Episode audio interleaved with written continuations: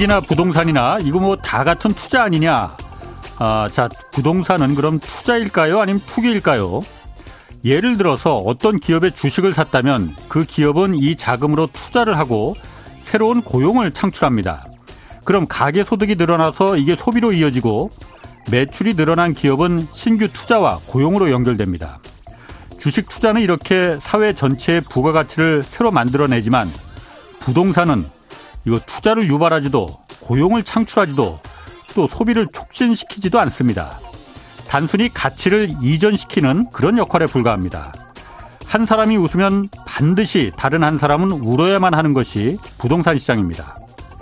사회 전체에 부가 가치를 창출할 수 있는지 여부가 투자와 투기를 구분하는 기준입니다. 그래서 부동산을 투자가 아닌 투기라고 부르는 겁니다.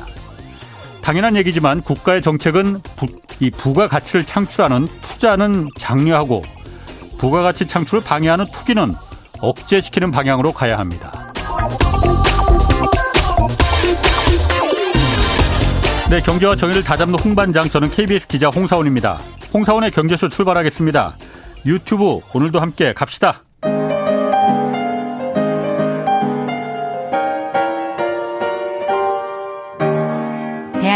최고의 경제 전문가와 함께 합니다.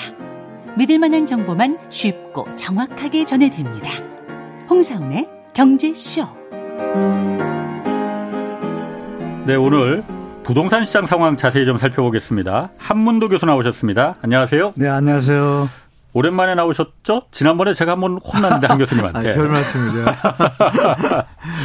오늘도 엄하게 혼내주시고 제가 잘못 생각하는 부분이 있으면. 아, 별 말씀이죠.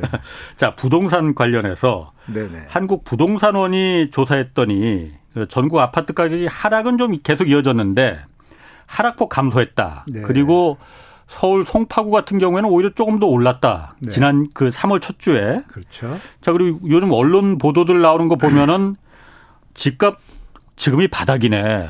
이런 이미지가 뉘앙스가 막 읽 히거든요. 예, 예. 실제로 어떻습니까? 아. 어, 일단 뭐 시장 신화적인 분들은 이제 집값 바닥론을 이제 많이 말씀하시는데 예. 제가 보는 관점에서 뭐 말씀 주신 서울 전국적으로 예. 매매 가격하고 전세 가격이 이제 하락폭이 약간 진정이 됐습니다. 음, 진정이 예. 됐는데 진정이 된 수준도 사실 높은 수준입니다. 지금 예. 전세가 같은 경우에 아파트만 볼 때 2.62%거든요. 한 달 만에. 예. 그러면 사실 1년이면은 그렇지. 어마어마한 20몇 프로 하락이거든요. 예, 그래서 예, 예. 이렇게 뭐 안심할 상황은 아니고 예. 바닥론의 개념은 이제 아까 말씀 주신 송파구가 이제 0.03. 음. 10억이라는 아파트 가격이 가격이면 0.03이면 30만 원 오른 거거든요. 그래도 방향이 틀어졌다는 네. 건 중요한 의미인데. 근데 이제 예. 거래량이 이제 맞습니다. 방향이 음. 틀어진 것까지는 좋은데 예. 그 다음에 이제 그럼 추가 매수가 붙어야 되잖아요. 예, 예. 그래야지 이제 반등하고 음. 바닥이라고 볼 수가 있는데 네.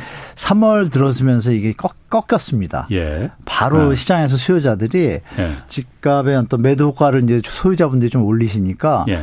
바로 반응이 또 나타난 거예요. 어, 그러니까 아, 그 전에 충분히 내려왔다 판단됐고 예. 특례 보금자리론의 어떤 5억이라는 대출 이런 시너지 효과에다 규제 하나 이런 분위기 때문에 이제 투자 심리가 살아나는 것 같았는데 음. 가격이 올라가니까 실수요자 입장에서는 따라가기가 버겁거나 아 이건 좀 아니다라고 판단한 것 같아요. 예. 그게 뭐냐면은 게다가 중요한 점이 또 매물이 예. 줄질 않고 있어요. 지금 이 분위기면 사실 음. 매물이 확 줄어야 되거든요. 예. 매물은 도리어 뭐 서초, 예. 강남 4구하고 예. 마용성은 매물이 지금 늘었어요. 1월 초보다. 예. 그러니까 이런 예. 점에서 볼 때 소유자분들도 시장에서는 기사나 언론 부대에서 뭐 반등 바닥 이런 여러 얘기들이 나오지만 실제 팩트는 거기에 못 미치는 수준이다. 그러니까 매도자들이 만약에 올라갈 거라고 판단되면 팔 일이 없잖아요. 예. 그럼 매물이 아. 감소해야 되는데 예. 도리어 늘어나세요. 보통 5%에서 한 10%씩. 예. 그럼 이제 아. 팔린 것도 많이 팔렸는데 더 늘었다는 얘기죠. 예. 그럼 그분들이 생각이 아 앞으로 미래에 향후 뭐 2, 3, 4년은 이, 음. 이 주택 가격이 쉽게 오르지 않겠다고 판단하셨거나 아니면 지금 연끌을 하셔서 무리가 와서 파시거나 음. 여러 가지 이유가 있을 텐데 네. 오를 거면 버텨야죠. 매물을 어, 내놓지 않고 근데 아. 지금 매물이 늘어났어요. 그 점이고 아. 조금 매도가 오르자마자 바로 거래가 다시 분위기가 소강 상태로 넘어가고 있거든요. 이번 아. 한 주하고 다음 주까지 봐야겠지만 예. 제가 볼 땐 특례보금자리론 벌써 한 반 정도 소진됐거든요. 예. 특례보금자리론은 그러니까 정부에서 정책금융으로 좀 그 싼 가격의 아파트를 낮은 이자로 그러니까 그 빌려주는 거 돈. 아, 싼 가격도 아니죠. 9억이 하니까. 그래. 8, 9억이면. 뭐, 아, 그렇죠. 싼 가격은 아니지. 네, 아, 전... 오늘 또 혼나네. 아, 싼 가격. 예. 9억, 8억이면 예. 전국의 90% 이상의 집들이 9억이 예. 합니다. 예, 예. 그러니까 싼 가격은 아닌 거죠. 상위권이죠. 예, 예. 사실. 9억, 8억도. 서울에서 볼 때만 조금 이제 저렴하다고 볼 수 있지만. 근데 9억 정도를 사는데 보통 자기가 보통 가계복지조사 결과가 한 평균을 따면 한 4억 정도거든요. 음. 지금 예. 자산이. 예. 그럼 전세보증금 3억에다 대출 예. 그러면 6억 받아야 되잖아요. 예.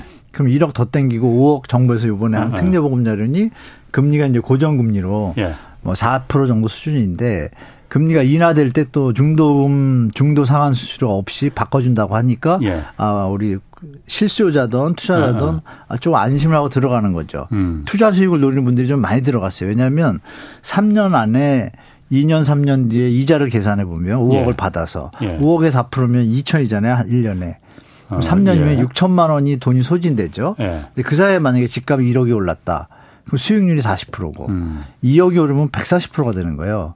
그러니까 이런 음. 투자 수요가 좀 많이 들어갔고 실수요자들이 들어가려다 보니까 갭이 있잖아요. 지금 말씀드린 예. 대로 5억 정도 받으려면 월 예. 200에서 250을 갖다 내셔야 되는데 예. 부담되죠. 예. 그게 좀 한계점이 좀 있어서 예. 제가 볼 때는 한 4월, 음. 5월 지나면서는 조금 이제 다시 보금자리론 소진되면 제가 볼 땐 다시 또 조금 재하락으로 들어가는 시기가 올 것 같아요. 그 특례 보금자리론이 그러니까 무한정 해 주는 게 아니고 한도를 정해놓고 했는데 지금 한 절반이 그럼 다 소진됐다는 거예요? 예, 39조 6천억인데요.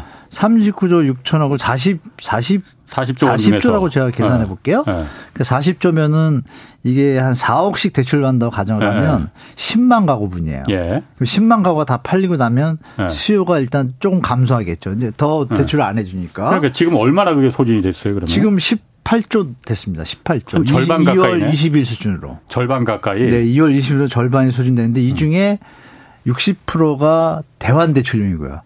대환 대출용 네. 빚을 아, 영끌하신 분들 좀저 대환 대출에서 아. 금리 낮추라고 도와주는 차원이고 네. 37%가 실제로 매수하신 분들이에요. 아. 근데 이분들 그러니까 10만 가구에서 그럼 60%는 대환 대출을 썼다는 얘기고 예. 37%가 신규 주택 매입을 썼으니까 음. 그러면은 30% 40% 잡고요. 10만 가구 중에 4만 가구가 신규 수요라고 할 수가 있겠죠. 4만 가구라 하더라도 네. 어쨌든 그만큼 거래가 있었다는 거잖아요. 그거는. 네, 그럼 그러니까 거래량도 늘었 늘었나 네, 늘 수밖에 없죠. 4만 가구니까 네. 4만 가구가 소진되는데 네. 4만 가구 중에 서울 수도권 음. 지방 나누면 한 5대 5 정도 되면 한 예. 서울 수도권이 한 2만 가구가 유효 수요가 창출되잖아요. 많이 예, 쓴다라고 예. 하면. 예. 근데 지금 서울은 한 1000 정도 늘었고 예. 인천이 한 2, 3천 늘었어요. 그러면 거래량이 아니 경기도가 네네 아, 거래량이 네. 그러면 아 한 달에 한 4, 5천이 증가된 거거든요. 예, 수도권이. 그 5천이 2만이 되려면 4개월 걸리잖아요. 그런데 지금 매도가가 올라가는데 못 따라가니까 그러면 3개월 정도, 2, 3개월 남았다고 보는 거죠. 소진되는데. 예. 근데 벌써 지금 소강 현상이 벌어지고 있거든요. 왜냐하면 음. 기억하시겠지만 특례보금자리론 처음에 나왔을 때 예. 사흘 만에 7조가 소진됐어요. 그렇죠. 예. 근데 14일 두 배 기간에 어. 또 7조, 14조. 음. 그러니까 이번에는 5조고 5조밖에 안 늘어난 거예요. 예. 한 20일이 지났는데. 그러니까 음. 사람들이 급하게 급한 분들을 사고 음. 어, 투자와 실수를 함께 하시는 분들 따라 붙고 나서 예. 매도가가 살짝 오르니까 거래량이 음. 늘어니까 예. 시장에서 사람들이 어 다시 가보니까 시장이 너무 비싸다고 판단되고 자기 아. 소득이랑 계산해 보니까 예. 부담되면 어떻게 돼요? 아, 거래가 일단 소강 상태로 들어가겠죠. 그게 그래요. 지금 지표로 3월 초 예. 거래량이 2월보다 지금 줄고 있거든요. 예. 이게 이제 어떻게 나타날지 봐야겠지만 예. 제가 볼 때 좀 제한적인 상승을 그치겠다고 보는 게 합리적인 것 같아요. 2월에 잠깐 그러니까 거래량이 왜냐하면 거래량이 중요한 지표잖아요. 네, 그래서 폭증했죠. 2월에 거래량이 그 특례 보금자리론이 결정적인 역할을 한 건가 어, 보죠. 그래서 그게 늘었다가 3월 초엔 네. 지금 좀 줄었어요 다시. 예예 예. 지금 아. 보름 정도 지났잖아요. 예. 제가 보니까 음. 어 2월 분 2월에 한 70% 수준에서 멈출 것 네. 같아요. 그러면 이제 4월이 또 이제 비이사철이잖아요. 예. 아시겠지만 2월, 3월이 이사하기 입학. 좋은 때니까 예, 예. 그때 좀 몰렸다는 느낌이 좀 들어요. 그러면 아. 결론은 뭐냐면 아 시장에서 실수요자들이 추가적으로 따라줘야 이게 상승으로 넘어가잖아요. 예, 예. 그러니까 실수요자 입장에서는 아직도 서울 아파트 주택 가격이 버겁다고 판단되는 거죠. 예. 그러니까 수요가 더 못 따라붙는 거죠. 그렇게 음. 판단하는 게 좀 타당성 있는 것 같습니다. 아니 그렇게 생각할 수도 있지만은 그냥 네. 보통 사람들 그 생각하기에는 예를 들어서 아 내가 지금 이 이번이 기회다. 그러니까 좋은 기회니까는 집값이 내려가면은 집을 이제 장만해야지. 네. 뭐 집값 집 장만하는 게 나, 죄는 아, 니니까 당연히. 아니죠. 당연히 좋은 거죠. 그런데 지금 내려가다 보니까는 지금 언론에서도 계속 지금 집값이 바닥이다. 물론 언론사들이 하도 건설사나 부동산과 이해관계가 밀접하게 엮여 있기 예, 때문에 그게 뭐다 예, 예. 사실을 보도한다고 저는 보지는 아, 네, 않아요. 네. 그렇지만 어쨌든 그 영향 받거든요. 받죠. 예. 그리고 또 실제로 집값도 좀 약간 올라간 건 사실이고 부동산원이라는 건 건설교통부에서 아 국토부에서 국가에서, 하는 예. 거잖아요. 그러니까 네네네. 국가기관에서 집계하는 거니까 여기서 네. 거짓말을 할 리는 없고 어 송파구가 올랐대 조금 이라도 0.03%라도 그러면은 네. 조급함이 또 되살아나지 않겠나. 그게 사람이 사실 사람들의 심리잖아요. 야 이거 네. 집값 다시 이제 바닥 쳤구나. 언론 신문에서도 그렇고 부동산에서도 올랐대는데 이때 조금 오르더라도 무리가 되더라도 또 영끌해서 나 사야지 이런 생각 들지 않을까요? 네 그런 분들이 지금 산 거죠. 아 그런 분들이 샀다. 네 그래서 거래가 늘어납니다. 아 그래서 네 예. 근데 음. 그러나 조금 더 깊이 생각하신 분들은 어 예. 이게 정상적인 가격이 아니다. 예. 비싸다 아직도. 예. 실제로 시장에서 살 사람이 있어야 이게 소진이 되잖아요. 예, 예. 근데 이제 주로 지금 계속 늘다가 음. 갑자기 2월 말을 기점으로 매도 효과가 올라가니까 예. 다시 꺾인다? 예. 그거는 이제 시장이 반응을 안 한다는 얘기잖아요. 역으로 보면. 예. 예. 그래서 제가 볼 때는 2, 3개월 더 지켜봐야겠지만 예. 이것이 만약에 오늘 올라간다 하더라도 우리가 더듬어 볼 게 하나 있습니다. 2008년도, 예. 9년도 때도 이거하고 똑같았어요. 어. 2008년도도 MB 정부에서 그 똑같이 다 풀어줬고 그러자마자 주택 가격이 상승했습니다. 그때도. 네, 6개월 만에 30% 어. 하락된 게 심하면 최고점까지 찾아갔어요. 6개월 어. 만에. 예. 근데 우리는 예. 지금 보면 1월 3일부터 벌써 2개월, 3개월째잖아요. 예. 근데 지금 어때요, 느낌이? 예전 같지 않잖아요. 예. 그만큼 체력이 약해진 거죠. 소득이 는 것도 아니고 예. 어떤 음. 규제 하나는 금리도 음. 이제 추가적으로 영향을 미치니까 예. 제가 볼 땐 금리가 두 배라는 얘기는 주택 가격에 대한 부담이 두 배로 늘어나니까 예. 금리도 크게 영향을 미치는 건 사실입니다. 그렇다고 예. 미국이 경제 위기가 터지지 않는 한은 갑자기 내릴 일은 없고 예. 이 상태로 유지될 거거든요. 예. 그럼 이런 상태로 계속 하향 횡보할 수 있다고 저는 보는 거죠. 음. 이게 올라갈 것 같으면요. 지금 거래 한 6, 7천 개 터져야 됩니다. 기억하시겠지만 재작년에 그 영끌할 때한 음. 달에 12,000, 15,000개 했어요. 예. 근데 지금 2천 갖고 지금 난리를 피잖아요. 2천 개 갖고. 음. 그러니까 뭐 우리가 그때하고 비교할 건 아닌 것 같은데 어쨌든 예 말씀해 보십시오. 네, 예. 이 아니요. 그때는 이런 규제 완화가 없었단 말이에요. 그때는 워낙 초저금리 상황에서 은행에서 그렇죠. 어, 마음대로 내도 그냥 돈 빌리는 게 별로 그렇게 정말 부담이 안 부담이 됐었거든요. 없는 데다가 또 영끌 분위기가 네. 엄청 뛰었고 예. 한없이 오른다 그랬고 예. 작년에 역 전세 대란 터지고 예. 공급 부족해서 집값 폭등한다라고 언론에서 엄청 쏟았잖아요. 예. 음. 다 거짓말이었잖아요. 음. 작년에 집값 그렇지. 못 올랐잖아요. 그렇죠. 전세 대란 온다고 했는데 그것도 다 거짓말이었고. 안 온 수준이 아니라 역전세잖아요. 그렇죠. 저 혼자 막 그때 막 얘기 해봤자 이상한 어. 이상한 사람 소리 들었는데 어. 아니 뭐 한 교수님 혼자만 얘기한 걸 몇몇 분 계셨었어. 아, 두세 분 또 계시죠. 예. 나머지는 그러니까, 98분 정도는 아, 대란 온다고 했고 네, 맞습니다. 한 두어 분 정도 그, 아, 맞아요. 조만간 두세 분 정도 예. 뭐저 어. 이현철 소장님, 김기현 대표님 예. 또저 아, 너무 그렇게 실망 실명을 얘기하지 마시고 그분들이 이제 저랑 괴를 같이 하니까 그분들이 예. 공부를 또 나름 하셔가지고 아. 말씀하신 거잖아요. 예, 예. 예. 결론은 맞았잖아요. 근데 그분들 예. 지금 말씀을 들어보세요. 저랑 비슷해요. 똑같아요. 음, 음. 그 얘기 뭐냐면 요번에 또 틀릴 수는 없잖아요. 저번에 맞췄는데 맞을 수도 있잖아요. 예. 그러면 요번에 영어 영클했을 때 그 언론 기사 패턴하고 똑같거든요. 음. 그러니까 우리가 여기서 호흡을 좀 길게 네. 가져야지. 네. 언론 기자분들이 쓴 내용을 봐도 그래요. 기사 내용이 제가 다 일일이 팩트 체크 해보고 싶은데 예. 거의 가짜 기사성이 너무 많은 거예요. 네. 오른 것만 쓰고 내린 예. 건 안 쓰고 예. 하락 거래가 지금도 70%입니다. 이 와중에. 아, 지금도 서울 아파트만 예. 따져봤을 때 하락 거래가 70%가 계속 이어지다가 한 네. 1년 가까이 네. 요새 한 65%로 줄었어요. 네. 그리고 제가 어제 3월 초 있잖아요. 3월 초에 부동산 거래된 총액을 갖다가 직전 가격 대비 해봤어요. 네. 마이너스예요. 직전에 만약에 100억 원어치가 거래가 됐다. 네. 근데 올해는 그 똑같은 아파트죠. 그게 네. 가격이 거래가 됐으니까 올라갔든지 내려갔든지가 있을 거 아니에요. 그 합생을 해보니까 마이너스가 나온 거야. 예. 집값이 더 떨어진 거예요, 실제로. 음, 근데 음. 부동산원에서는 문제가 뭐냐 이게 표본을 제출 안 해. 아까 부동산원을 믿자고 그러는데 방향성은 맞지만 예. 0.03이 10억에 30만 원이라 그랬잖아요. 예. 그건 음. 장난칠 수 있거든요. 심하게 얘기하면. 음. 근데 그거를 제가 표본을 계속 오픈해 달라고 하고 있어요 개인적으로 예. 기자분한테도 부탁드려봤는데 안 해요 부동산원에서 그것도 왜 안 한다고요? 그건 뭐 기자님 좀 물어봐 주시면 좋겠어요. 어. 그 그걸 오픈하면 하는 하면 예.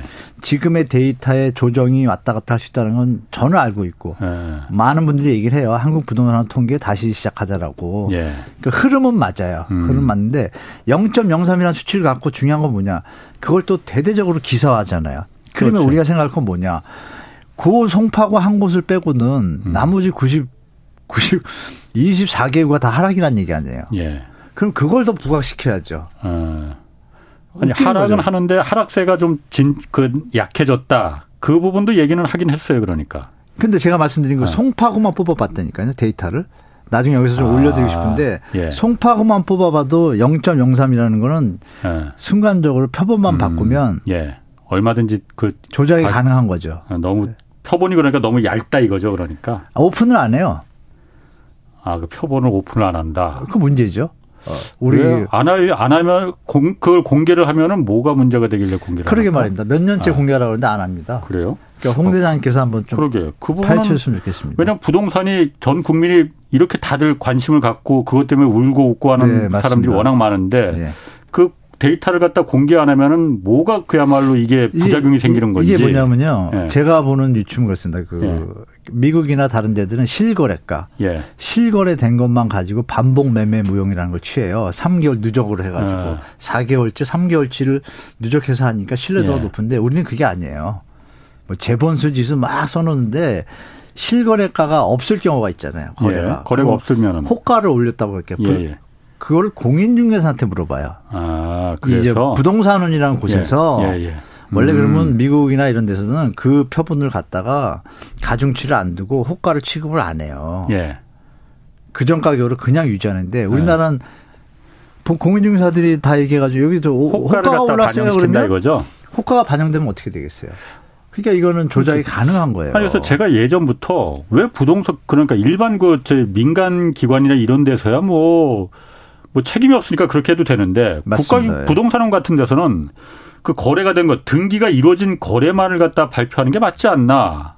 그럼 너무 늦어진다는 그, 그 늦어진다는 그, 그, 이 약점도 있지만. 아, 그건 처음에만 늦지. 네. 마무리되고 나면 다시 출발하면 똑같잖아요. 그런가? 그걸 왜 안 할까요? 아. 그러니까 여기도 제가 볼 때는 네. 조금. 오르기를 바라는 사람들이 있는 거예요, 그러면은? 어, 어떻게 하셨어요? 제가 드리고 싶은 말씀을. 아. 그런 분이 있지 아. 않고서야 네. 왜 국가에 녹아먹는 분들이 이거를 빨리 안 고쳐주실까. 알겠습니다. 빨리 뭐, 고쳐주면 아. 좋을 것 같아요. 그거는 제가 한번 취재해 보는 걸로 그 네, 결론을 네. 내고. 감사합니다. 예. 지금 이렇게 생각하는 분들 많거든요. 금리가 올라서 지금 급하게 기준금리가 올라가서 네. 집값이 이렇게 떨어진 거 아니냐. 그러니까 금리가 지금 내리면은 집값은 분명히 다시 올라간다. 그리고 지금 금리가 거의 마, 금리 인상이 마무리 단계 아니냐 지금. 한국은행에서도 지난달에 음. 동결했고 앞으로도 네. 또더 이상 쉽게 못 올릴 것 같다는 그리고 올릴 의지도 별로 없는 것 같고 정부가 네. 그러니까는 집값 오를 요인만 지금 남았다라고 어 아, 그럴 듯한 이유를 말하는 거. 예. 예. 또 제가 이거 하나 말씀드릴게요. 어. 그 동결했으니까 미국이 예. 지금 올리는데도 동결했는데 이번에 또 미국이 0.2라도 올리고 예. 또 동결했다고 칠게요. 예. 가계부채 문제 때문에 어려우니까. 예. 그러면 환율이 올라가 지금 올라갔잖아요 이미 1,300원 좀 넘어섰는데 네. 어, 그러면 물가가 10% 20% 뛰는 데다가 환율까지 오르니까 네. 내부적으로는 진짜 한 20, 30%뛴 거예요. 예. 그게 지금 반영이 되겠죠 앞으로. 예. 그리고 우리 소득에서 쓰는 비용 중에 분명 10% 20%는 줄 겁니다. 음, 예. 그러면 소득 능력이 더 줄었는데 음, 갑자기 집을, 집을 살 능력이 예. 그러니까 그러니까 그쪽에서 그렇게 어느 하나만 어. 갖고 얘기한다면 저는 예. 이걸 갖고 거꾸로 이렇게 하면 집을 살 능력이 떨어지는데 어떻게 집값이 올라요라고 얘기하면 뭐라 그러겠어요. 예. 그러니까 한 가지만 보고 갖고 이렇게 단편적으로 해가지고 음. 시장을 갖다 일반화시키면 안 되겠죠. 그렇죠. 모든 요인을 다 같이 아. 봐야 되는데 소득이 늘었냐 안 늘었잖아요. 예. 경제가 좋냐 안 좋잖아요. 예. 무역 적자잖아요. 예. 그럼 돌아가는 돈이 배분되는 게 적다는 얘기는 예. 시간이 지나면 분명히 가계와 시장에 영향을 미칠 거고 예. 항상 그런 어떤 시나리오는 그러니까. 음. 6개월 정도 뒤에 나타나잖아요. 그러면 그걸 감안해 봤을 때 우리가 과연 집값이 오른다고 성급하게 판단할 수 있는가. 음. 충분히 그리고 작년을 더듬어보면 더 좋겠죠. 작년에 뭐라 그랬습니까? 미친 집값이고 예. 나라 망한다 그러고 그래서 정권 바뀌었잖아요. 예. 근데 지금 뭐 하는 거예요, 다들? 다시 집값 올려야 된다고 지금 얘기하고 그분들은 도대체 정체가 뭔가요? 아, 정치야 뭐 원래 빈대떡 뒤집듯이 원래 다 바꾸는 거니까 뭐 그거야 뭐. 아, 아 원래 그런 거예요? 그러니까 이제 우리 어. 홍사훈 우리 저 앵커님께서 항상 경제와 정의를 잠다하셨잖아요. 네. 근데 청년들이 지금 힘들하지 않습니까? 네. 그럼 청년들이 지금 말은 못하지만 네. 지금 분노를 터트리는 분도 많을 거예요. 네. 물론 영끌 투자해가지고 재미 본 일부 청년들은 또 하고 싶겠지만 그렇게 일부잖아요. 그리고 0.74이면 나라가 소멸한다는데 지금 좀만 있으면 지금 우리가 지금 우리 앵커님하고 말씀 나누는데도 네. 집값이 오르냐만 이 네. 자체도 좀 슬픈 일이죠. 사실 엄밀히 그렇죠. 말하면 우리가 정부부터 해서 네. 기득권이나 교육자부터 해가지고 아 이건 좀 아니다 전체적으로 네. 이제 우리가 주택 가격 음. 안정에 다 올인을 하자. 그 언론에 계신 분들도 마찬가지죠. 기사가 그런 식으로 유도가 유도가 될 것이 아니고 음.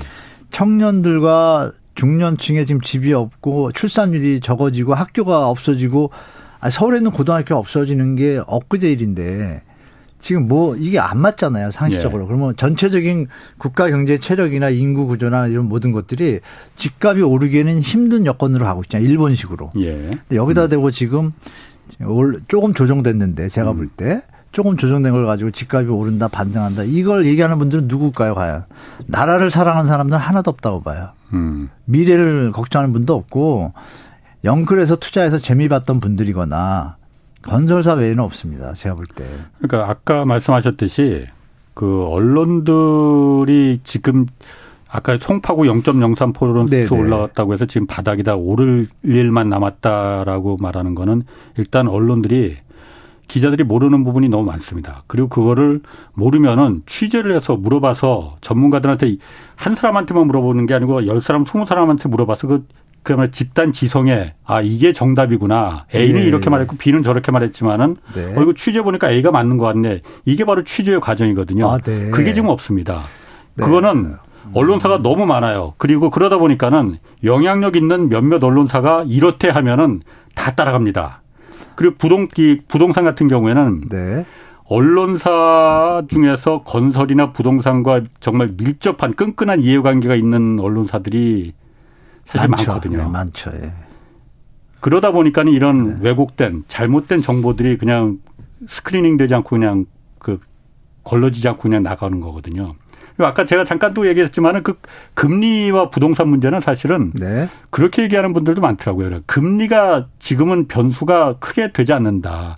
금리보다 더 문제가 되는 건 아까 말씀하셨듯이 살 수 있는 그 소득이 네. 충분히 뒷받침이 되느냐 안 되냐 이게 어. 지금 가장 중요한 변수인데 네, 지금 경기 침체 온다고 하지 않느냐 그리고 네, 그렇죠. 침체가 어느 정도는 올 것 같거든요. 네, 네, 네, 그러면 집값이 돈이 있어야 소득이 있어야지 사는 네, 거지. 맞습니다. 예. 라는 부분을 얘기하거든요. 정확합니다. 그 더 넣어보면은 노무현 정부 때 그때도 미친 집값이었잖아요. 예. 근데 그때 2005년도인가 3.25%였어요, 금리가. 예.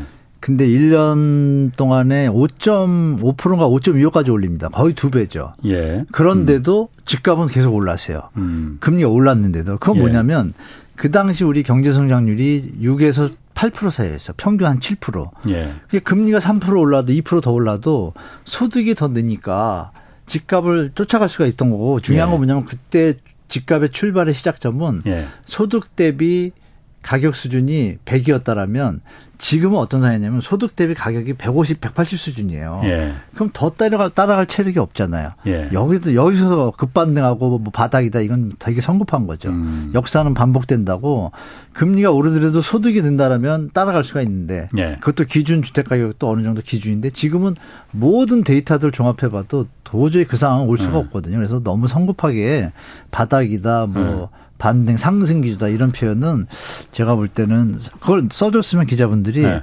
그, 그럼에도 불구하고 하락 거래가 24개구다. 예. 이게 더 팩트잖아요. 예. 이거는 음. 지켜봐야 한다고 하는 게 정확한데 음. 그거를 이제 상승 기조로 이제 음. 말씀하시니까 아까 말씀드린 것처럼 우리 트라우마가 있잖아요, 연끌 때. 예. 불안해가지고 그런 분들이 예. 또, 또 5억 대출을 해주는 게 생겨버리니까 예. 그걸 덥석해서 사시는 분도 계시죠. 무리가 예. 되더라도. 지금 그러면 어쨌든 간에 그 정부가 이제 그 부동산 규제 다 이제 허물고 대출도 네. 그러니까 여유 있게 해주 좀 낮게 해준다고 하니 잠깐 그러니까 반등한 거라 이거죠. 그렇게 보는 게 맞다 이거죠. 어 맞죠. 제가 아. 볼 때. 그럼 지금 전세 가격도 사실 매매 가격하고 굉장히 열, 그 얽혀 있잖아요. 네, 연동되죠. 예. 전세 가격도 지금 그러면 좀 반등하고 그렇습니까? 전세 가격은 어때요 지금? 아, 아까 저 수치로 제가 말씀드리면 바로 피부에 와닿을 텐데요. 예. 전국적으로 보면 이제 1.9, 2.0 이랬어요. 마이너스 하락폭이 매매 가격이. 네, 네. 그게 이제 0.8로 줄었어요. 예. 그래서 이제 줄였다고 음. 얘기하는 거고. 예. 전세 가격도 마이너스 뭐 2.5, 3.0 막 이러다가 예. 2.62로 내려왔어요. 음. 한 달이. 예. 그러면 아까도 말씀하셨지만 한 달이 2%면 예. 1년이면 20%잖아요. 예. 그럼 전세 가격하고 매매 가격은 연동되니까. 그러면 전 아파트 가격은 한 10% 하방 압력 받을 수밖에 없거든요. 예. 그래서 제가 지금 성급하다고 말씀드린 거예요. 전세 음, 음. 가격이 줄긴 줄었는데 예. 전세 가격이 공급 물량이 많으면 전세 물량이 많아지면 당연히 더 하락하겠죠. 예. 물건이 많으니까. 예. 근데 지금 올해 40만 원이에요. 입주 물량 40만 원 넘어요. 어마어마한 어. 물량인데 이걸 기사를 잘 안 써요. 40만 원은 사실 어마어마한 물량이고 예. 서울도 저번에도 말씀드렸지만 강남 사고가 2만 한 488가구가 들어와요. 새로 강, 지어진 아파트가? 네, 아파트 예. 도시형생활 때까지 합해가지고 예, 예. 조금 아, 아. 도시형생활 같은 거 빼면 한 18,000 가구가 아파트예요. 예. 그러면 이건 역대 작년에 3배 물량이고요. 음. 그러니까 작년에도 역전세였는데 예. 지금 역전세 중에 어. 또 물량이 나오잖아요. 예. 실제로 나타나는 현상이 개포자의 프리던스가 3,375세대가 2월 달에 입주인데 아직 다 못 채웠어요. 예. 못 채웠는데 그 옆에 개포 6단지라고 있어요. 예. 6단지가 이제 조합 설립되어 있거든요. 예. 거기가 전세가가 5억이었는데요. 2억으로 예. 내려왔어요. 왜냐? 이 새로 지은 아파트가 여기는 어. 이제 살다가 저기 이주하게 되면 언제 나갈지 모르니까 싼 건 맞는데 그래도 5억이었어요. 작년 초만 해도. 전세 가격이. 네. 예. 그런데 개포자의 프레이던스가 옆에 들어왔는데 전세 가격이 6억인 거예요. 어. 그럼 다 일로 가겠죠. 예, 예. 그 얘가 2억으로 내려오는 거예요. 음. 그이 주택 가격에서 3억을 못 메꾸는 분들은 팔아야겠죠. 예. 그러니까 매번 자꾸 나오잖아요. 네, 그러니까 집값은 또 떨어지고 이런 아. 현상이 지금 올 한 해 서울을 경기는 인천은 계속이거든요. 예. 원벨리라고 또 육천하고 저 DH파크 뭐 이래가지고 어마한 대단지들이 나오는데 예. 지금 여름 되면 또 이제 또 시작될 겁니다. 이 역전세가 음. 또 심하게. 그럼 전세 가격이 내려가고 그게 다시 집값을 끌어내리고 당연하죠. 예. 그게 올, 올 한 해 계속될 거라고 음. 저는 이제 말씀드린 거죠. 올 한 해. 네네. 그, 이, 그 이창용 한국은행 총재도 그런 얘기를 했었잖아요. 그러니까 작년에 사실 집값이 많이 떨어져서 불안했다. 그런데 지금 보니까는 떨어지긴 떨어지더라도 올해 네. 어, 천천히 떨어져서 연착륙이 가능할 것 같다 예, 예, 얘기했잖아요. 그럼 네. 그 말은 네, 저도 그렇게 보는 어, 거죠. 천천히 떨어지 계속 떨어진다. 네, 정부의 대책이 어느 네. 정도 네. 받쳐주고 있으니까 예. 뭐 청약 현장 좋은 데들이 이제 음. 완판이 된다는 이런 현상들이 심리를 예. 막 하락하고 막 절벽으로 가는 느낌은 없어졌잖아요. 예. 그러나 그럼에도 불구하고 아 아직은 소득이나 이런 것들이 여건이 음. 집값을 사기엔 부담된다 그러면 집값이 조정받게 받잖아요. 예, 예. 그런 과정이 제가 볼 때 올 한해 역전세 난하고 이렇게 겹쳐지면서 그 규제 완화 대책과 이렇게 서로 맞부딪히면서 균형점 찾아가는데 예. 여전히 하향 안정화 쪽으로 가지 않을까 저도 이제 그 의견에 동, 의하는 편이죠. 음. 그 미분양 얘기도 요즘 계속 나오거든요. 네네네. 미분양이 지금 7만 5천 채에 달했다. 원래는 네. 정부가 이게 위험 수위로 보는 게 아, 정부가 아니고 시장이 위험 수위로 보는 게 6만 5천 채 정도 되는데 네네. 그게 한 7만 5천 채니까 만 채 이상 지금 늘어났다고 하는데 예, 예. 그것도 보면 서울하고 또 지방하고 이 차이가 많더라고요. 그러니까 서울은 그렇게 미분양이 많지 않은데 예. 지방은 특히 뭐 대구 같은 경우는 뭐 엄청나게 뭐 늘어나고 있고 뭐 그렇다고 하던데 네. 이왜 이렇게 차이가 크게 나는 건지 크게 날 수밖에 없는 건지 미분양 그그 그 차이가 네. 그 이렇게 보시면 될 것 같아요. 네. 그 서울에 지금 미분양 데들이 뭐 구로동에 모아일가라든지 수육 한탑 일거 아직도 지금 미분양돼 있고요. 뭐 예. 마포에도 뭐 D 이름이 좀 어려운데 D 아이벨인가 뭐 그것도 예. 지금 미분양 상태로 있는데 공통점이 있어요. 예. 서울에서도 미분양이 나는 것들은 예. 분양가가 낮지 않고 높아서 비싸서 높은 데다가 어. 소규모 단지. 예. 뭐 이러면은 아니 가차 없이 수요자들이 외면합니다. 어. 그러니까 상품을 보고 하는 거예요. 예. 음. 수요자들이 아 이게 새 단지인데 주택이 좋고 가격도 적정해. 예. 그럼 내가 조금 다가가겠다 하는 예. 주택들은 지금 미분양이 소진되고 있어요. 아. 거꾸로 예를 예. 들어서 음 어느 화성동탄 같은 예를 들어볼게요. 음. 어느 아파트 단지가 있는데 예. 가격이 높아가지고 안 되는 것 같다 좀 낮췄어요. 예. 그랬더니 한 두 달 만에 다 소진된 거예요. 예. 그러니까 쉽게 말하면 가격을 낮추면 소진된다는 거 다 아는 것처럼 뭐 창원의 롯데캐슬이라든지 또 저쪽 어디에 그 그런 데는 하루 만에 완판됐어요. 가격을 낮추니까? 지금 이제 지방 아. 얘기하셨잖아요. 예, 예. 적정한 가격에 입지가 좋고 어. 상품성이 있으면 수요자들이 가는 거예요. 예. 결정적인 건 분양가죠. 예. 분양가가 적당하다고 판단되면 수요자들은 아직도 사, 사는 거예요. 예. 그런데 지금 막 올라가던 중에 예. 가격 조정 안 하고 올라가던 그대로 가려는 데들은 철저하게 외면받는 거죠. 음. 그러니까 대구도 지금 미분양분 소화되는 곳들이 많아요. 뭐 예. 금액 한 10% 할인하고 뭐 뭐 벤츠 주고 막 뭐 금덩어리 주고 뭐 이런 네. 이벤트 지금 벌써 많이 하거든요. 예. 그런 데들은 이제 수요자들이 판단하는 거죠. 어, 저 정도 가격 많이 내려왔네. 음. 뭐 이런 분위기라서 소진이 또 되고 있어요. 사실은 예. 미분양 7만 5천이 아니라 음. 8만 5천이 나올 숫자였는데 예. 그 사이에 제가 볼 때는 소진된 게 좀 있어요. 예. 미분양 됐던 것들이 이제 팔리는 음. 거예요. 왜? 가격을 낮추니까. 그리고 새로 하는 곳들은 양평동 요번에 그것도 시세보다 예. 새 아파트인데 입지도 좋아요. 예. 새 아파트인데 입지도 좋은데 1억이 더 싸요. 예. 시세보다 시세도 내려온 시세보다 더 싸요. 음. 그래 당연히 수요자 입장에서 어, 새 집이니 음. 그래 내려가면 얼마 내려가서 충분히 내가 거주의 욕구가 있으면 들어가죠. 예. 그 그냥 완판되잖아요. 음. 그리고 아시는 것같이 둔촌중흥이 헤맬 때 초반에 예. 헤맬 때 강동 헤리티자이하고 거리 얼마 안 돼요. 예. 거기 완판이었잖아요. 음. 그러니까 우리 수요자들이 스마트해지신 거예요. 네, 네. 가격 문제에서 전국에 있는 그 7만 5천 원 현장도 예. 지금 분양가 20, 30% 낮추면 다 팔립니다, 지금도. 어. 그건 이미 시뮬레이션에 나왔어요. 예. 그래서 또 그러면 이제 피해 품질 저절로 해결돼요. 그러니까 어. 정부는 분양가를 낮추게 유도해 주는 게 지금 맞다고 봐요, 저는. 뭐 그 분양가가 그럼 안 낮추는 이유는 안 낮추는 겁니까? 못 낮추는 겁니까? 그러니까 예를 들어서 이거 저 앵커님께서 네. 사업 현장을 하고 싶어가지고 예. 시드몬이 100억짜리 땅인데 예. 시드몬이 20억 갖고 있고 없어요 음. 돈이. 음. 80억 브릿지론으로 증권사가 대출해 줬어요. 네. 그게 PF 공, 전 네, 단계에서. 네, 네. 예, 그러면 예. 땅을 샀잖아요. 그럼 예. 공사를 했는데 공사비가 없어요. 예.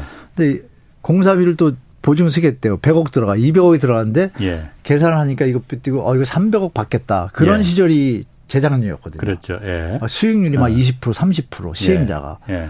그럼 거기서 원가 수준 다 낮추면 그러니까 여기 저 은행이나 시공사도 건축비 풀로 올리고 음. 이 PF를 대출한 대출 기간도 수수료 막 10% 15% 음. 올리고 예. 이래 버리니까 가격이 당연히 올라가죠. 예. 근데 거기서 만약에 수익을 줄이면 어떻게 되겠어요? 다들. 음. 자동으로 10% 10% 내려오거든요. 예. 그리고 시행자도 자기 수익을 낮추면 어떻게 되겠어요? 그럼 분양가가 그러면 망하지는 않잖아요. 예, 그렇죠. 그럼 그 분양가가 마이너스 20에서 30% 선이에요. 예. 그러면 지금도 사죠. 아, 새 아파트인데. 그러니까 그 시장에 얽혀 있는 다 이해 관계자들이 서로 한 푼도 손해 보려고 하지 않기 맞습니다. 때문에 지금 그걸 가지고 계속 나오는 거다. 정부가 그걸 어. 지원해 준다고 했다가 어. 뭐왜 비싸게 사주냐 비판을 예. 받으니까 뭐 다시 한번 어. 요새 발표 안 하고 있잖아요. 어떤 예, 예. 기준으로 예. 매입하는지. 음. 그러니까 지금처럼 구조조정을 해서 분양가 싸게 팔고 그럼에도 사업이 잘 안 될 땐 도와주겠다라는 걸 딱 밝혀야죠. 정부가 예. 사실. 그러면 사실 안정적인 우리 저 주거의 어떤 예. 조정, 음. 조정 주택 가격 조정이 되면 이건 매수자도 늘게 되고 예. 건설사도 사고 다 살. 욕심만 좀 줄이면 돼요. 아까 말씀 욕심이냐 음. 뭐냐 그러셨는데 저는 욕심이라고 보죠. 그렇군요. 네. 지금 그런데 어쨌든 그 부동산 PF가 문제가 되는 거는 이게 네. 건설사만 네. 문제가 되는 게 아니고 건설사나 시행사만 문제가 되는 게 아니고 네. 거기 돈을 대준 대출해준 한창 호시절 때 네네. 그거로 돈을 번 증권사 보험 손해보험사 뭐 캐피탈 보험 캐피탈 이런 데들이 네.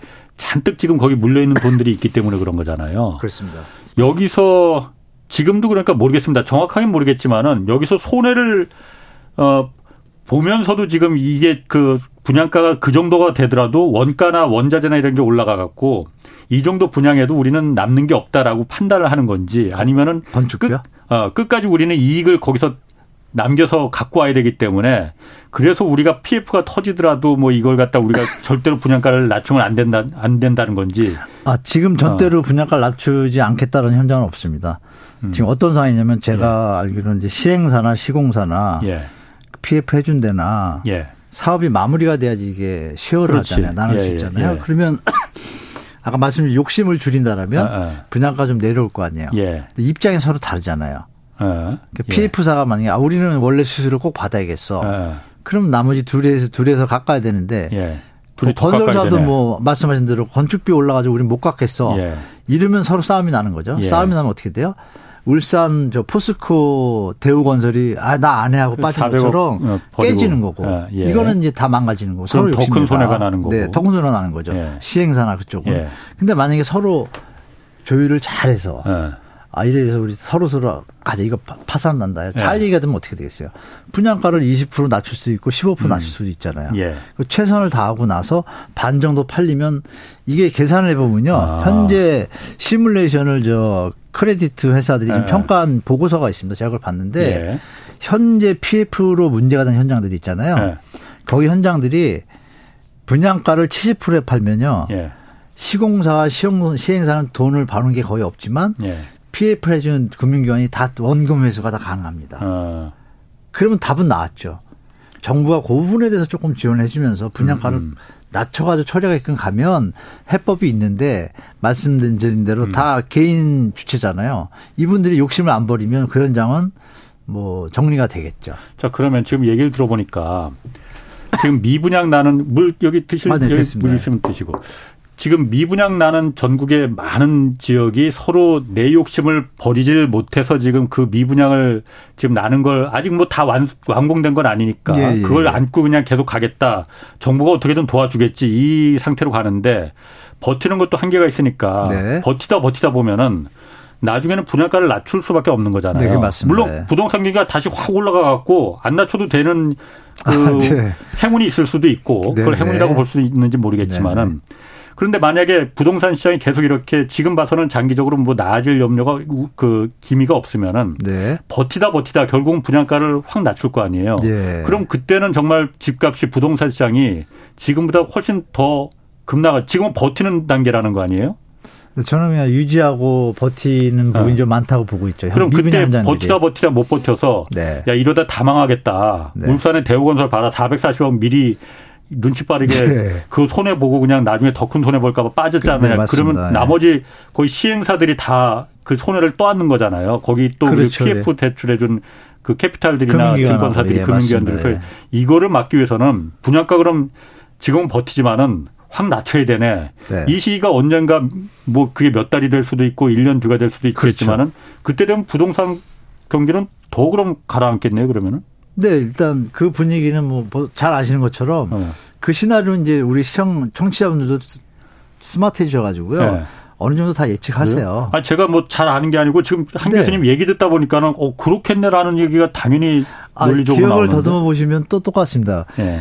우리가 2008년도에도 똑같이 미분양 현장 그때 16만 원이었습니다. 더 16만 원 어마어마하죠. 예. 지금의 두 배가 넘어요. 예. 그런데 뭐 나라가 망하거나 그러진 않았잖아요. 예. 그때 MB 정부에서 똑같이 이 대책을 썼어요. 예. 미분양 예. 매입 대책을. 예. 그때 매입가가 50%에서 70%입니다. 음.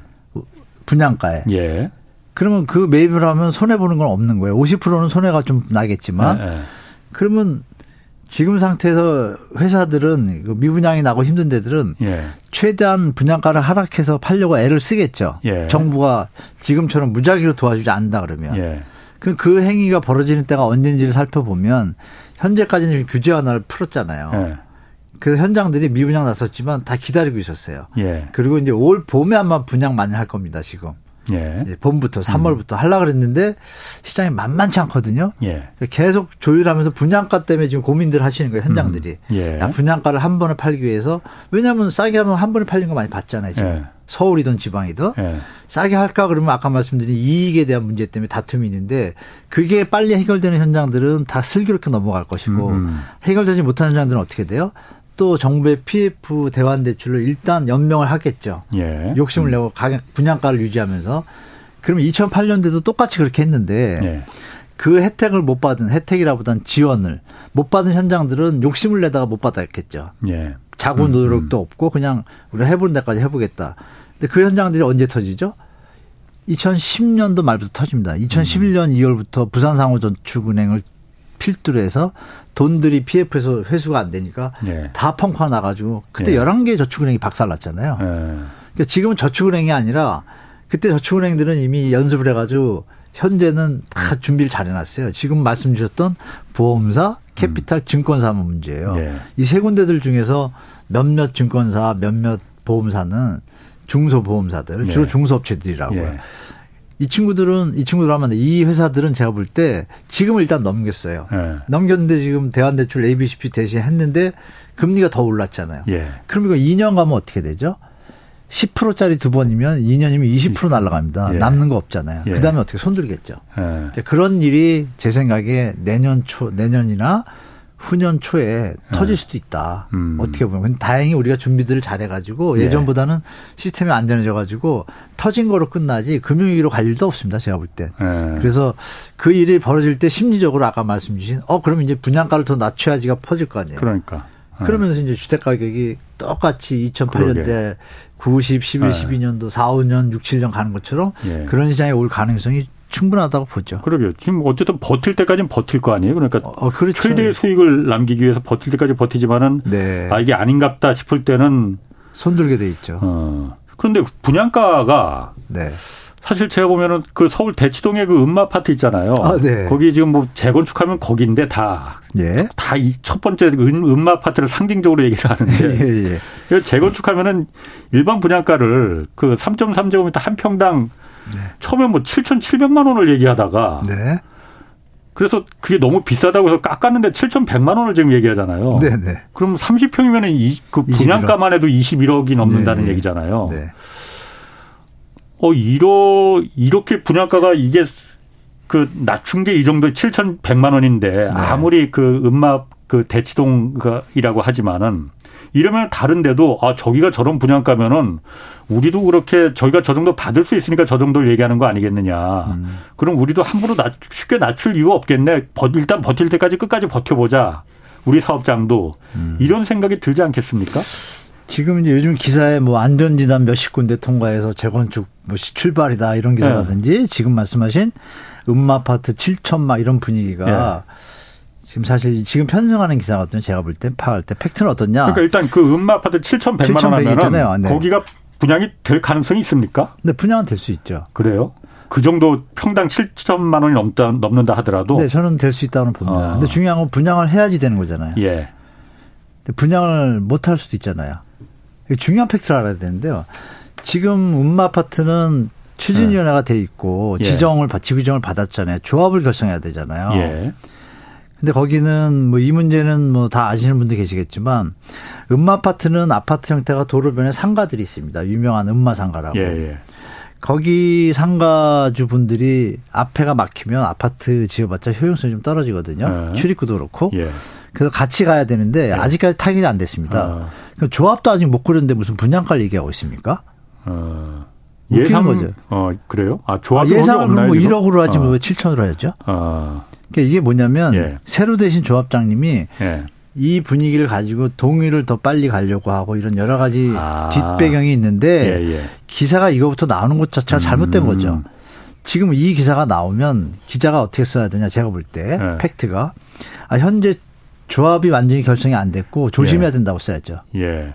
음. 어떻게 될지 모르잖아요. 음. 7,100만 원의 차익을 보려고 투자했다가 20년 지금 미리 투자해서 물린 분들 계시잖아요. 예.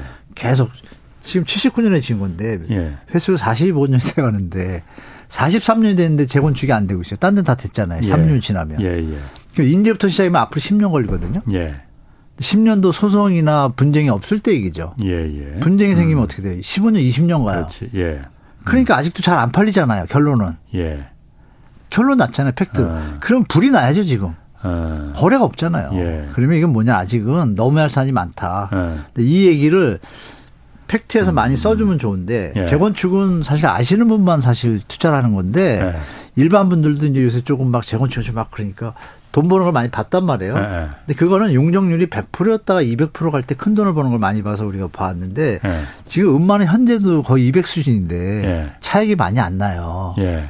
그러니까 투자를 하실 줄 아는 분들은 음마 덥석덥석 안 삽니다. 음. 그러니까 이런 부분을 제가 말씀드리는 뭐냐. 지금 이제 앵커님께서 7,100만 원, 7,000 음. 얘기하는 의미가 없는 거죠. 마치 아 내가 대통령 될까? 대통령 안 되는데. 음. 근데 언젠가 될 수 있겠죠. 시간이 많이 걸리잖아요. 시간에 대한 가치는 누가 보상해 줄 거예요. 음. 그러니까 이런 부분이 가치 기사에 나와야 우리가 예. 재건축 현장 지금 제가 1년 작년부터요. 예. 압구정 뭐 신고가 얘기도 한두 개씩 나와요. 예. 근데 아시지만 우리나라 부동산 신고 제도가 좀 문제가 있어서 예. 그냥 계약만 하고 해지해도 신고가로 남아서 기사가 뜨잖아요. 그렇지. 예, 예. 예. 이런 여러 가지 뭐 문제들을 예. 방치하고 기사는 그쪽으로 가고 있잖아요. 예. 그 압구정하고 목동 이런 데 그러면 지금 난리가 났어야죠. 음. 정부에서 재건축 다 풀어준다 그러고 규제 하나 다 풀었고 예. 안전진단 통과하고 불이 안 나잖아요. 불을 날 예전에는 안전진단 통과했다고 기사만 나도 부동산에 줄 서서 사람들이 집을 샀어요. 아, 지금 장작은 다 갖다 놨는데 네. 장작만 있지 불이 지금 붙지를 않고 있어요. 그러면은 전혀 비읍자도 안 났는데 어. 자꾸 이제 그런 게 어. 이런 시장 상황이다라고 제가 말씀드린 게 재건축 현장들 제가 목동, 상계동, 네. 압구정 어, 여기 주, 주요 우리 서울에 네. 그 지역을 갖다 거래량을 제가 체크하고 있어요. 네. 거래량이 안 늘어요. 어. 뭐 뭐 수치까지 얘기하면 깜짝 네. 놀라실 것 같아서 제가 음. 아 4만 5만 세대인데 거래량이 네. 한 달에 3, 3 몇십 개가 안 돼요. 그럼 얘기 끝난 거죠. 일단 사람들이 네. 다 관망하고 있는 분이 많은 거예요. 진짜 졸부시거나. 그 재건축하면 옛날에는 가장 네. 그야말로 그게 불로소득의 최고 지름길이다 했었는데 지금은 재건축이 저게 돈이 안 된다라고 그럼 생각하는 겁니다. 사람들이. 돈이 안 된다는 게 아니라 일단 많이 올랐잖아요. 네. 투자를 하는 입장에서 보니까 많이 오르는 게 그러면 어디까지 더 오를까를 볼 수 있잖아요. 예. 그래서 경제가 좋은가요? 예, 안, 안, 좋잖아요. 예. 기업 사장님도 망할 예. 수도 있잖아요. 예. 조금 있으면 제 생각에 경제 침체가 이어진다. 예. 그럼 기업 더듬어보시면 예전에도 글로벌 금융위 때도 압구정하고 이쪽에 경매 매물 많이 나옵니다. 예. 최근에 음. 여러분들 작년 가을에 그런 기사 많이 보셨을 거예요. 뭐 타워팰리스 경매 나와, 음마 아파트 경매 나와. 그 중에 음마 아파트 같은 게 경매 나왔던 거는 집값이 25억인데 대출이 20억인가 받은 거예요. 음. 그런 투기 수요들이 있어가지고 집값을 예. 떠받치고 있는 게 증명이 됐잖아요. 예. 그러면 진짜 진성 투자자들은 아 저게 거품이 있구나. 좀 빠진 다음에 들어가야 그다음에 투자 수익을 계산해 보실 거 아닙니까? 예. 지금 그런 소강 상태인 거죠. 예. 경제 침체가 회복될 기미가 아직은 없고 예. 바닥을 갈 때쯤에 이제 그렇지. 매수가 들어오겠죠. 예. 제가 드릴 수 있는 말씀은 그거죠. 재건축 현장 막 7,100 이 얘기가 의미가 없다. 거래량이 진짜로 느는 시점이 제가 볼 때는 투자든 실소자든 음. 강남에 살고 싶어 하는 분들 계시잖아요. 예. 그런 분들이 들어갈 건데 지금 그런 기미가 하나도 없다. 음. 이 기사를 써줘야죠. 음. 그럼 좀 더 관망하는 게 현명하다. 제가 그 지금 얘기 들어보니까 네. 이 집값이 다시 반등하는 그 전제 조건은 금리 인하도 아니고 네. 경기 침체가 아 경기 침체가 이제 바닥이구나. 다시 공장이 돌아가기 시작하네. 어, 그렇죠. 소득이 올라가기 시작하네. 네, 네 이때가 맞습니다. 정말로 아, 최고점이죠. 어, 그때는 아직 오지도 않아. 아직 지금 오기 시작했는데. 그러니까 제 말이 그겁니다. 예. 아, 그 시점을 봐야 되는 거군요. 네, 그래서 조금 좀 호흡을 길게 가지길 바란다고 제가 네. 말씀드린 거죠. 어. 지금 7년 동안 올랐는데 지금 예. 6, 개월 8개월 내렸잖아요. 예. 뭔가 좀 안 맞잖아요. 상식적으로. 예.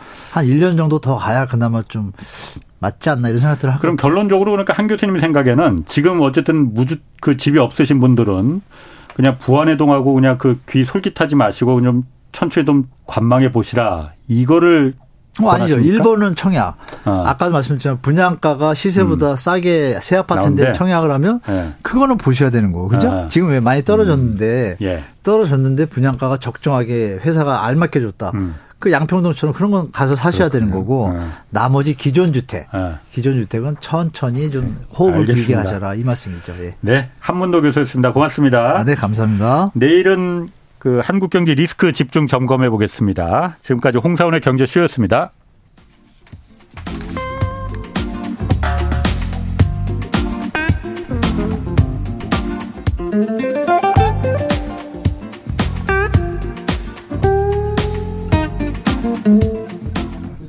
제가 시간을 잠깐 착각을 했네요. 제가 벌써 2년이 넘었는데 이제 좀 그 익숙해질 때도 되는데 아직도 제가 시간을 착각을 했습니다. 한 20초 남았거든요. 아, 네. 마지막으로 그러니까 아까 그 말씀해 주신 거 그러니까 예, 예. 지금 그러니까 집값 그 관련해서 네. 어떻게 판단을 해야 되는지 딱 한마디만 해 주신다면은 음, 자기가 부담이 없다고 판단되면 예. 매수에 들어가셔도 문제가 없고 예. 부담이 있다고 판단되면 천천히 길게 호흡을 가지고 시장을 대처하시는 게 현명하시다 이렇게 말씀드리겠습니다. 알겠습니다. 이번에 진짜로 끝내겠습니다. 네네. 네. 자 홍사원의 경제쇼였습니다. 네.